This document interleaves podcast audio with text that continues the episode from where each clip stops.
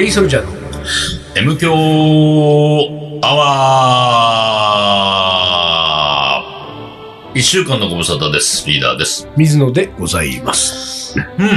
どうですか？あのね、そうそう、うんあのね、あの何？ほら、年末じゃない。うん。年末でさ、うん。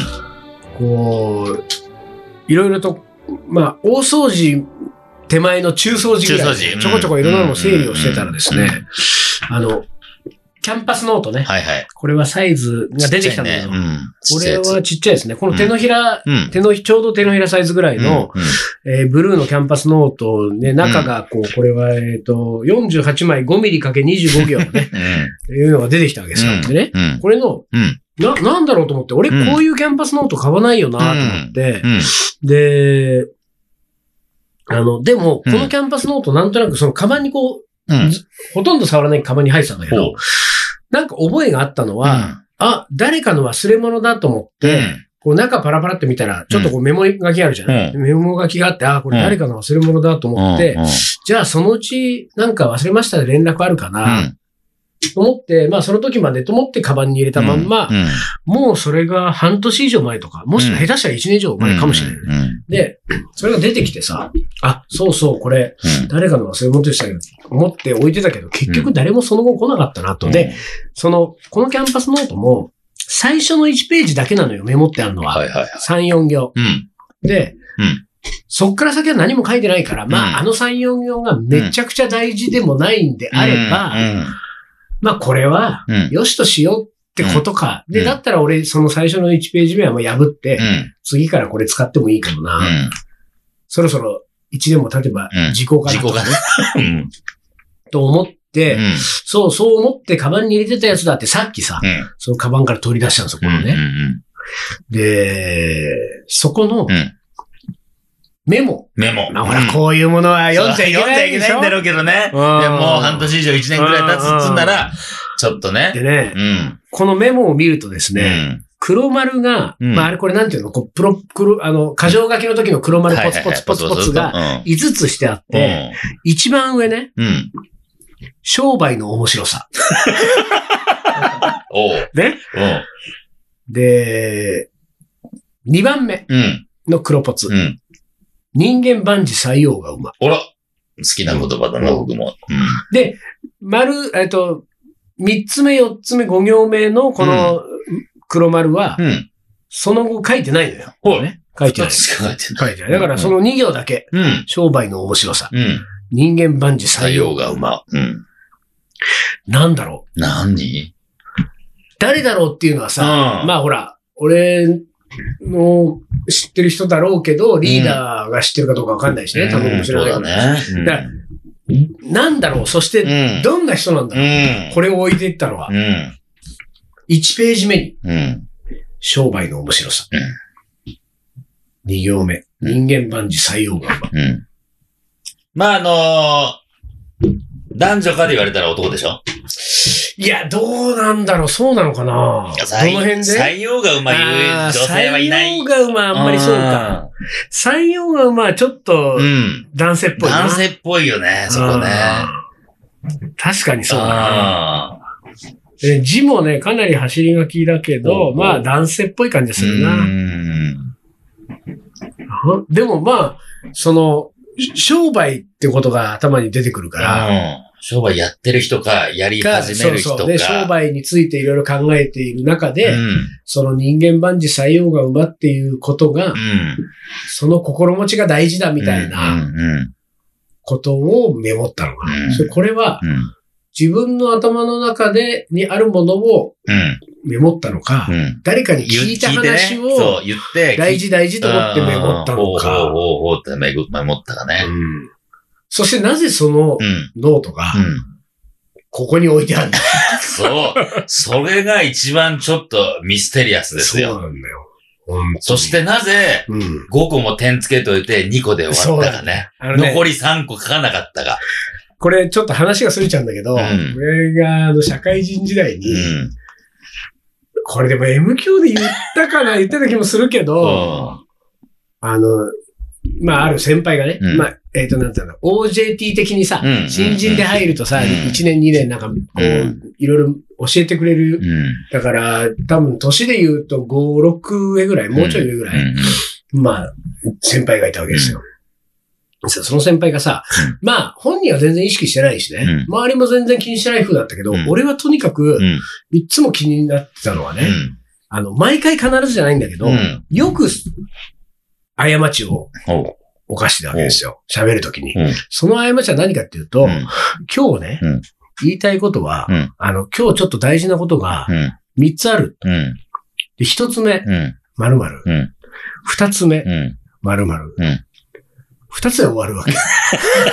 で、俺は、いやいやいや、あれ冒頭に3つっつったよな。で、この先輩も3つっつったら、ほら、1個1個は長いのよ。で長いのいろいろ言ってるうちに最初の3つがもう飛んでんだよ。それがさ3つあるって言って2つで終わってる時と、うん3つあるって言ったくせにうん4つ言う時とかあるわけ。うんだからその、でも、その彼の話し口調が、まず先にね、うん。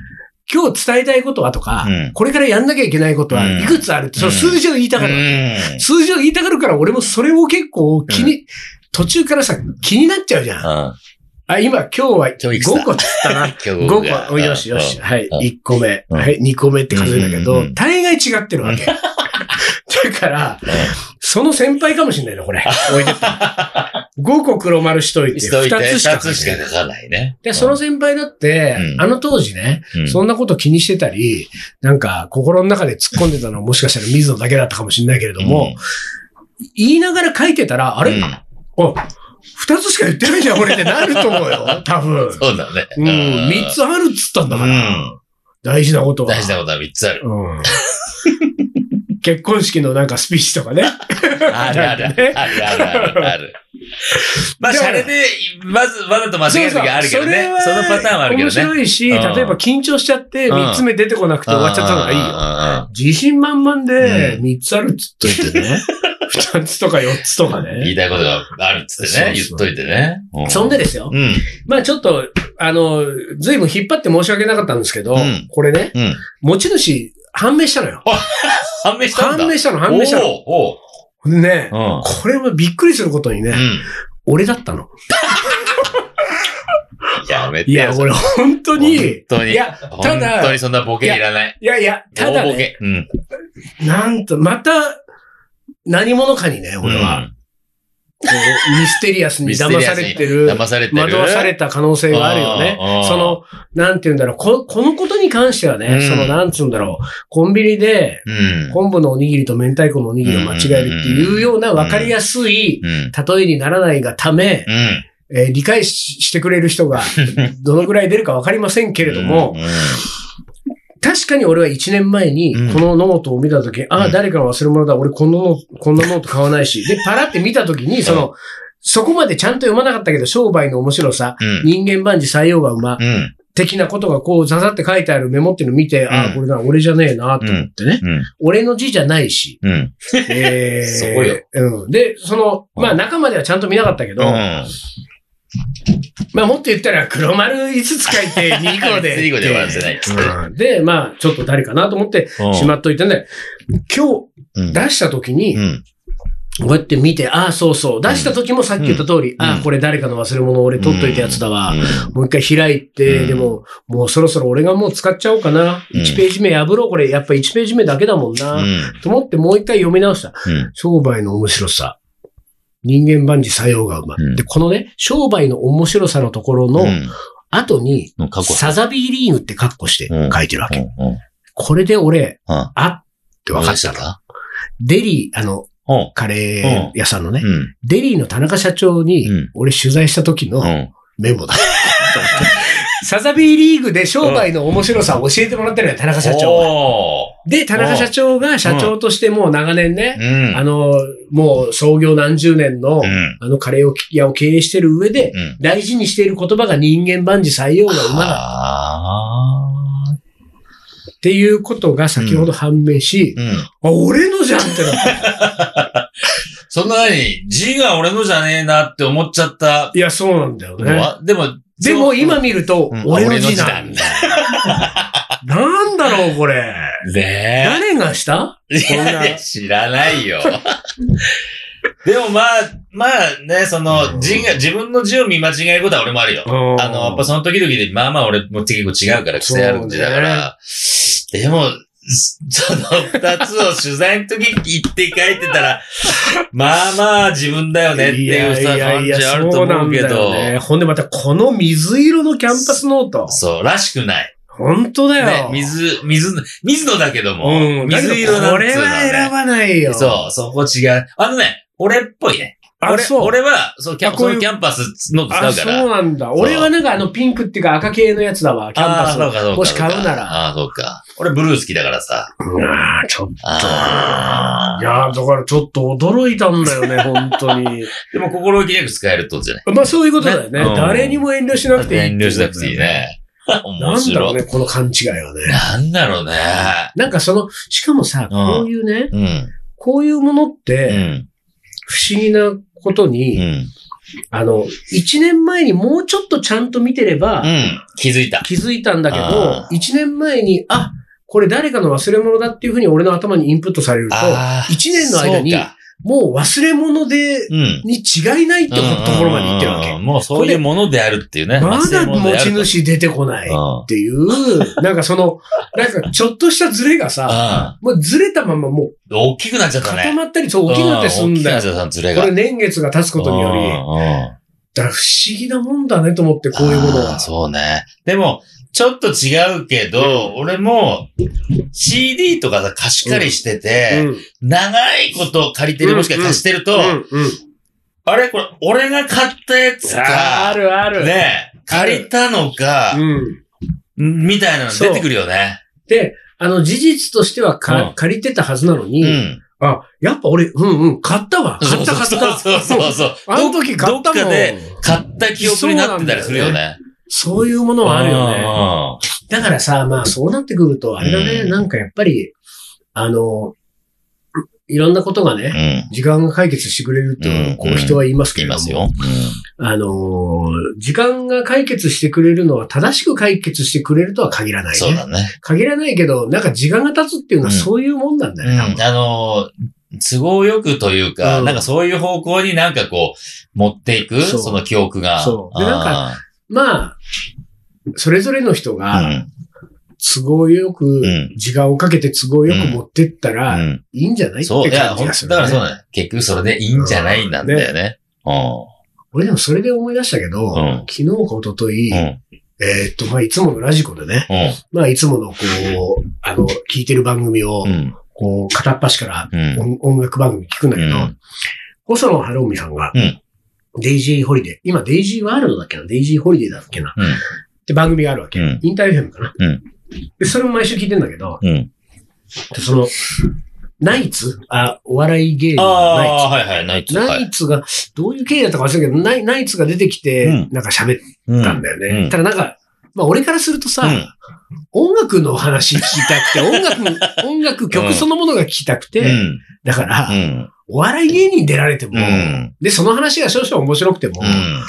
ちょっとこの番組じゃないもんねうんって思って、で、その細野さんのデイジーもう、ん。聞き始めたら、うん。今週はなんかその前、以前ナイツでね、が出た時のやつがすごい好評だったと。もう。あ、まあ好評なんだと思って、うん求めてないわ、うん俺と思いながら、うんでも、ので、で、まだなんか喋り、こう切ってなんか、まだ、うん。あの、こう、オンエアできてないやつが、うんたくさん音源が残ってるんで、うん。それを、あの、お聞きいただきます、みたいになったから、あ、いいや、もう止め、別の番組行こう、うん。バラカンビートにしよう、うん。みたいな感じで、で、その、バラカンビート検索、うん。で、次バラカンビートってやろうと思ってたら、うん。そのナイツの喋りの前半がさ、うん。こう聞こえてるじゃん、検索の間。から、将棋の話が始まったおわけ。おでね、で、しかもですよ、うん。あれ、これは聞かなきゃと思って、うん。あの、ちょっとそのままデイジーを聞いたんだけど、うん結局ナイツは二人とも別に将棋に詳しくないのよ。で、うん。誰かスピードワゴンのなんとかいうやつかなんか知らないけど、うんなんか別の芸人さんが、うん。その、会う人会う人にうん。聞いてる質問というかクイズというか、うん。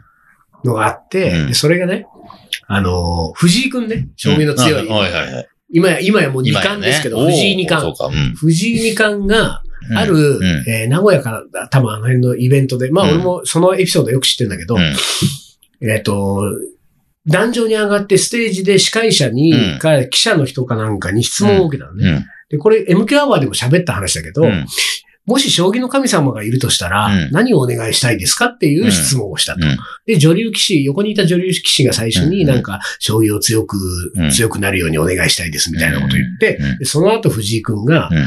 あのーせっかく将棋の神様がいるののなら、うん。一曲お手合わせをお願いしたいと言ったと。うん。で、これが、うん。まあ、なんて答えなんだって、これは俺、うん。M 教でも、うん。その紹介をした。この話だったうん。う。ん。で、それを、うん。そのスピードワゴンのなんとかいう人が、えっ、と、会う人会う人に聞いてると。うん。うんで藤井君はなんて答えとと思うっていう質問をしてるらしいんだよ。まあ、迷惑な質問じゃない？うん。まあ確かそにね。んなこと聞いそうて、だね。で、藤井君がね、うん。この質問になんて答えたと思う、うん知らないよ、そんなの。お前が知ってんなら先言えよって感じじゃん。ん。だけど、まあまあ、それはいいとして、でそういうの聞いてるんだけど、うん。で、ナイツは答えを知ってうて、ん。で、細野さんに、うんで、細野さんは、うん。これ、なんと答えたと思います？藤井君は。さ、細野さんもさ、うん。まあ、優しいしさ、うん。おそらく俺と同じ気持ちだったと思うんだよね。うんうんうんいや、そんなのわかんないよって言ったのよ。普通に。まあ、わかんないよね。そりゃそうで。しかも細野さんは将棋だから全然知らない。藤井君のことは名前ぐらいは聞いたことがあるっていうレベルなわけ。だけど全然将棋のこと、で僕将棋のことわかんないから、うん。ちょっと全然わかんないな、みたいな話をして、んで、まあ、細野さんは細野さんらしくう、ん。ちょっとそれで思い出したけどって、あの、ロバート・ジョンソンがさ、うん。あの、ほら、四つ筋、クロスロードでうん、神様に魂打って、んギター上手くなったって話があるじゃない、エピソード。うん。あのエピソードの話をこうしていて、うん。で、そっちはなんかすごく面白くて、それはそれ良かったんだけど、うん。で、でもその時にね、ナイツはさ、うん。将棋を知らないわけ。うん。で、知らないし、うん。聞いた話じゃない、うん。で、あのーまあ、ナイツが答えを言ったわけですよ。うんで、その答え、言った答えは、まあ、うんほぼ俺が言ったのとうん。同じ答えを言ったんだけど、うん。ナイツが認識してるニュアンスが違うんだよ。で、うん。あのー小で、ナイツが、えっと、ラジオ番組上で言ったのは、将棋の神様がいるなら、うん対戦してみたい。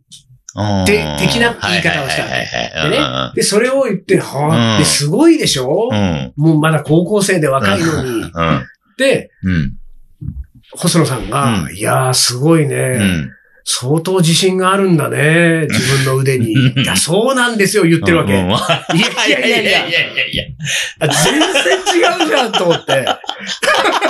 もう、ええ で、まあだから、なんていうか、俺もね、別にそのイベント行ってるわけじゃないし、動画見たわけじゃないけど、ニュース記事で、その読んだけど、そのニュース記事で読んだ藤井くんのセリフは、多分その記事はセリフの通りに、こう記事に書いてある。んだよ。で、セリフの記事通りに記事を俺は、解釈では、えーせっかく神様がいるのなら一曲お手合わせお願いしたい。うん。それは、うん。あの、その一曲を通して、神様から将棋を教えていただきたい。僕はもっと強くなりたいからという、まあ、謙虚な、そして将棋を強くなりたいというまっすぐな姿勢なんじゃないですか。で、それを、で、横の女流棋士はその技術をポンと欲しいっていう神様にお願いするのに対して、、神様がどんな手を指すかで僕も学びたいっていう謙虚な姿勢なのに、いやー、相当自信あるんだね。そうなんですよ、やっぱりね。高校であの強さだと。もうすごいなと思って。そうなんだねそうすると、あれを多分聞いた、うんデイジー聞いた人は、うんいや、今時将棋もよくわかんないけど、やっぱり今若いので、将棋強いやつはすごいなと。神様も同じ目線かと。ね。対戦してみたいなっ。対戦してみたいっつって。うん。ってなるわけじゃん。あでさ、これがさ、うんこのまんまさ、そんなぐらいの記憶で。伝言ゲームが始まって、うん神様と戦いたいと言った男みたいになっていくわけですよ、これが。。うんうん2年、3年、5年、10年経ってくそうと。だね。だからさ、まあ別にそれは、結構それでいいと思ってるわけ。なんか。うんあ、で、ししかもそのデイジーのラジオ番組上盛り上がって、うん。ロバート・ジョンソンの話まで出て、うん。盛り上がって終わってるから、あなんか別に、細野さんにもナイツにも僕は文句ないしね、うん。将棋ファンとしても。うん。なんかこれでいいと思ったけど、一方で、うん。あ、こういう風なんだよね、と思ってさ。うん。その、要するに自分がね、あの、よくほら取材を受けたりとか、うん。自分が本で原稿を書いたりとかして。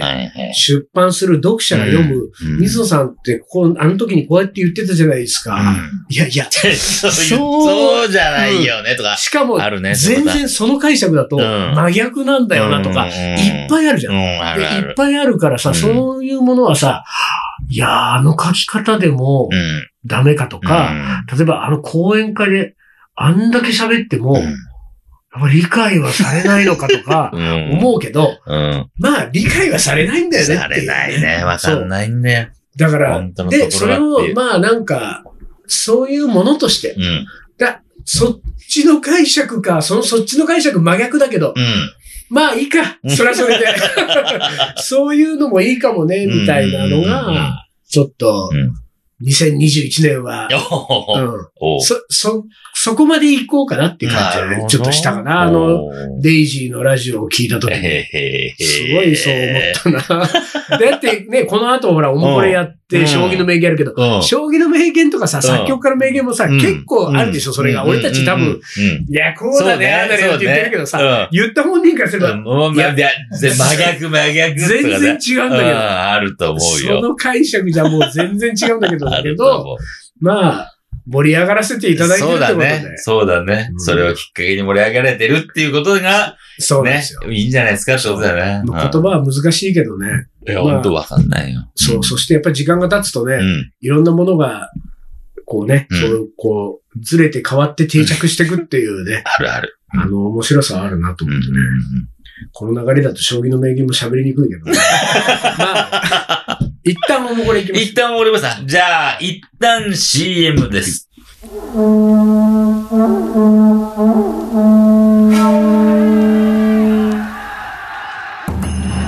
将軍徳川家康戦国時代に終止符を打ち全国平定中野なら泣くまで待とうという将軍であ中野なら、それもいいじゃん、伊藤盛り。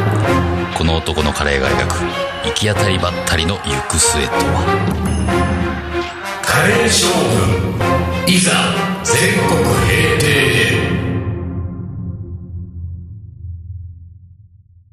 カレーのおもこれ。はい、思い出コレクターの時間です。はいあれさっきのねうん。藤井君の話さ、うん俺がそのネットニュース見たときにさ、まあ、どうでもいい話なんだけどさ、うん。そのニュースの記事に書いてあったのがね、うん。その、神様がいるなら一曲お手合わせをお願いしたいという、その、こう回答をね、うん。そそに、イベント会場が湧いたみたいなことが記事に書いてあるんだけど、その、えっ、と、その藤井君が言った、うん。その一曲お手合わせをお願いしたいというう、ん神回答にう、ん。会場がどよめいた的なことが書いてあったわけ。でさ、その、よく神、神なんとか言うじゃない？もう最近。神とか天才だらけでしょ、世の中。それはもう、もう俺も別に目をつぶってますけれども、ただ、この記事の流れで神回答はダメでしょ、そうだね神様出てきているからね、もうねん。前で神様が出てきてるからね そう。そうそこで神回答言われると混乱するわと思っうんて、その、なんていうか、そういうとこは考えてほしいなって、俺もネットの記事書く人もね。そうね。うん。そそここの、は、そこは神じゃないでしょうね。うんそこは神回答って、まあ、うんその、仮にさ、まあ手がね、うん。うん。もう動いちゃってね、うん。ささっと書いちゃっても読み直した時に、うんあ、神回答じゃダメだわ、うん。ってなってくんないとね、やっぱりね。そうね。うんそういう、まあどうでもいい話です。えー、おもこれ。もうこれよろしくです。水野さん、リーダー、丹野さん、お疲れ様おです。疲れ様です。いつも通勤途中に M 響を聞いています。ね朝派ですね。え朝とは限らないですよ。あ、そうあ、だ。違うか。通勤といいや、うのは、か限らない限らない。夜でもね。え、夜帰りも、あ、まあ、通勤の時間がいそうそうそう。ろいろあるけど、でも、あれ帰りも通勤でしょ？あれ？違うのか帰りも通勤だよね。うん。あれ？帰宅。帰宅。通勤。通勤。通勤電車はどっちも通勤電車だね。帰る時も通勤電うん車。うん。多分。帰りに一杯飲んで帰る時も通勤？あれ？通勤。うーん。いや、まあいいえ。えー先日、初めてリーダーのトースパカレーに行ってきました。おあら、ありがとうございます。あなた今日一番大きい声出してるじゃなんなのその。嬉しいですね。嬉しいですよね。ね。えー M 響をよく聞いているんですが、うん実際に本格的なカレー店に行ったことのない私には衝撃的な美味しさでした。ああ、ありがとうございます。いや、本格的なカレー店より美味しいですからね。ありがとうこございます。の後調子に乗って本格的なカレー店に行ってもね。うんトースパほどの感動はありません僕は何も言いませんけれども。あ、そうですか。でも人のことだといろいろ言うん。トースパは初めて行ったのですが、うん。ちょっと昔の恋を思い出したのでメールしてみました。いいね、昔の恋を思い出す。うん味だったのかい？おー、いいうん何ね。だったのかな？JR 目黒駅からトースパへ向かう最中にうん目黒川にかかる橋を渡るまで渡る渡る、その橋はうん。下にある歩道へ降りることができます。うんそうなの？うん。ああ、本当、うんそう知らないな、うんえー7年前に付き合っていた彼のことなんですが、うん彼とは右側の、えー歩道で付き合うことになり、うん1年後、うん左側の歩道で別れました。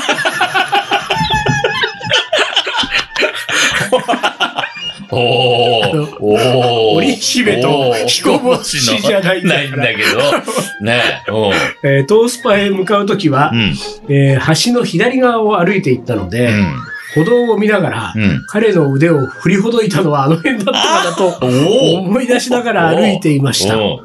彼に振られて泣きながら、あ、振られたの？ん彼に振られて泣きながら歩いた左側の歩道、うん。トースパへの道中で甘酸っぱい気分になってうん食べたリーダーのカレーはうんとても美味しかったです。ははあちょっと待ってよ。左、うん目黒川の、うん。えー、そうか。右側の歩道で付き合い、うん。左側の歩道で別れたと。うん。うん。うん。まあこれは、どっちが右か左かちょっとわかんないけどね。そうだね下ってったら、そう、駅から下ってったら、右の歩道と、ね、駅に向かう。あれさ、うん。あ、そうか、そう、下ってったら、いやいや、うんその目黒川ぞ自体ってさ、うん。中目から目黒、うん、にかけて流れてる？あ、そうそうそう。長めから目黒の時だ。そうだよねん五段ダムってあるし。うんで、あ、目黒川沿いか、これ。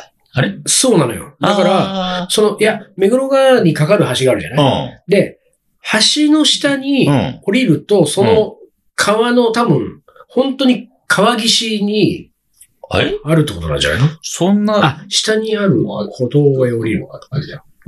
右側しかないじゃん、歩道って。うん。あのーそうだね。め、目黒から来ると、うん。まあ、め、目黒新橋ね、っていうのがそれは目黒川にかかってる目黒新橋ってのが、東スパのすぐ近くの。うん。で、これ、えーっと、目黒川沿いの道路だったら、うんえーっと、五反田方面に行くね、こう左曲がるわけね。うん。うん。左曲がるじゃん、うんで、えーっと、こっち側には、左側には、うん。目黒川沿いのうん。道路があるんだけど、はいはいはい。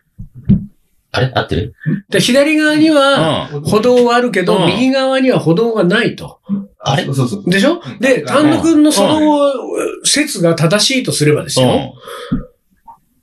この目黒川の女、M 教ネーム目黒川の女さんは、うん。この彼と付き合ってないってこと だって右側に歩道はないんだもん。すべて幻だった。うん。7年前にね、だって、うん。え、彼とは右側の歩道で付き合うことになり、左側の歩道で分かりました。でも右側に歩道がないんだから、付き合ってないのに左側の歩道で分かり、だって、そりゃそうよ、付き合ってない彼にさ、ねう、ん。うん。の腕組んだらさ、そりゃ、おいってなるでしょ。左 側おいなんだよこいつみたいなねうんで、一一年後に左側の歩道で、ね、あの、彼の腕を振りほどいたのは、うん。うん。それは彼も振りほどいてもらわないと、そこは。だ、どなたですか？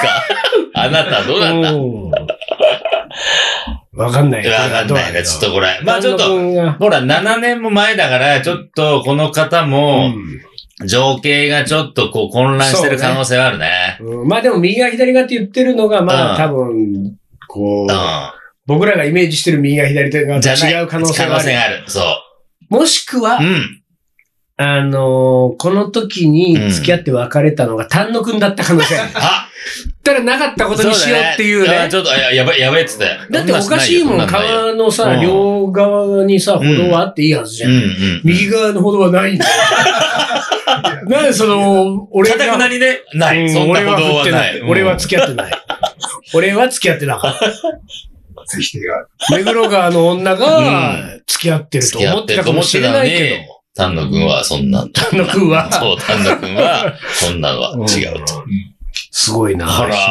左左側を歩いていたので、そうだね。うん橋の左側を歩いて、うん。歩道を見ながら、うん。昔の彼を思い出し、うん。トースパでうん。甘酸っぱい気分になって、うん。カレーを食べたと。うんなるほど、ね。まあでもトースパの近くでそんなことがあったってことだね。うん、まあトースパは7年前もちろんやってませんけれども、そこではね。はい、ビビビ、いいとこでな、なるね、これがまあた。のね。素晴らしいですね。あさあ、はい最後。はい。いいですか？いけますか？将棋の名ー言ね。いけます。いきます。いけます。はい。将棋の名言5。はい。君は情けない奴だ。明日などない。泣け。神谷博士と。これはですね、えー、若手時代神谷うんね、えー、歯に衣着せぬ物言いをししていたと。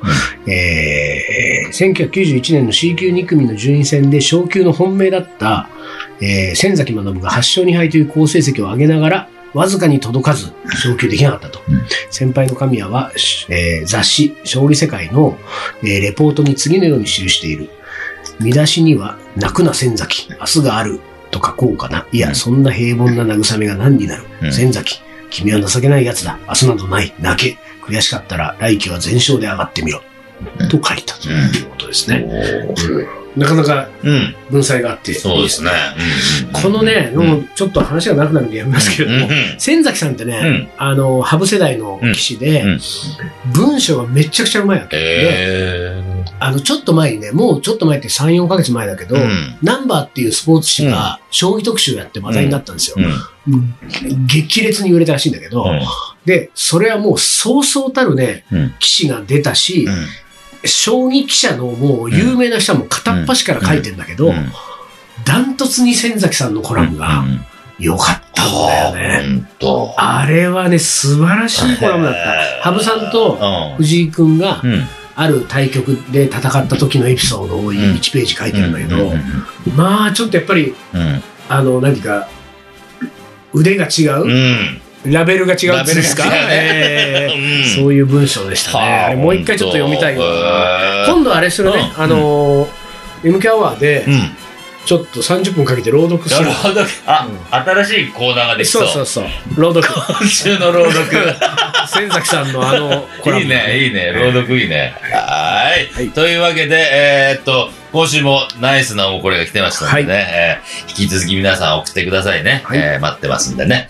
はい。というわけで、今週はこの辺で終わりにします？カリーソルジャーの M 強アワー、この番組はリーダーと、水野がお送りしました。それじゃあ今週はこの辺で、おつかり。お疲れ。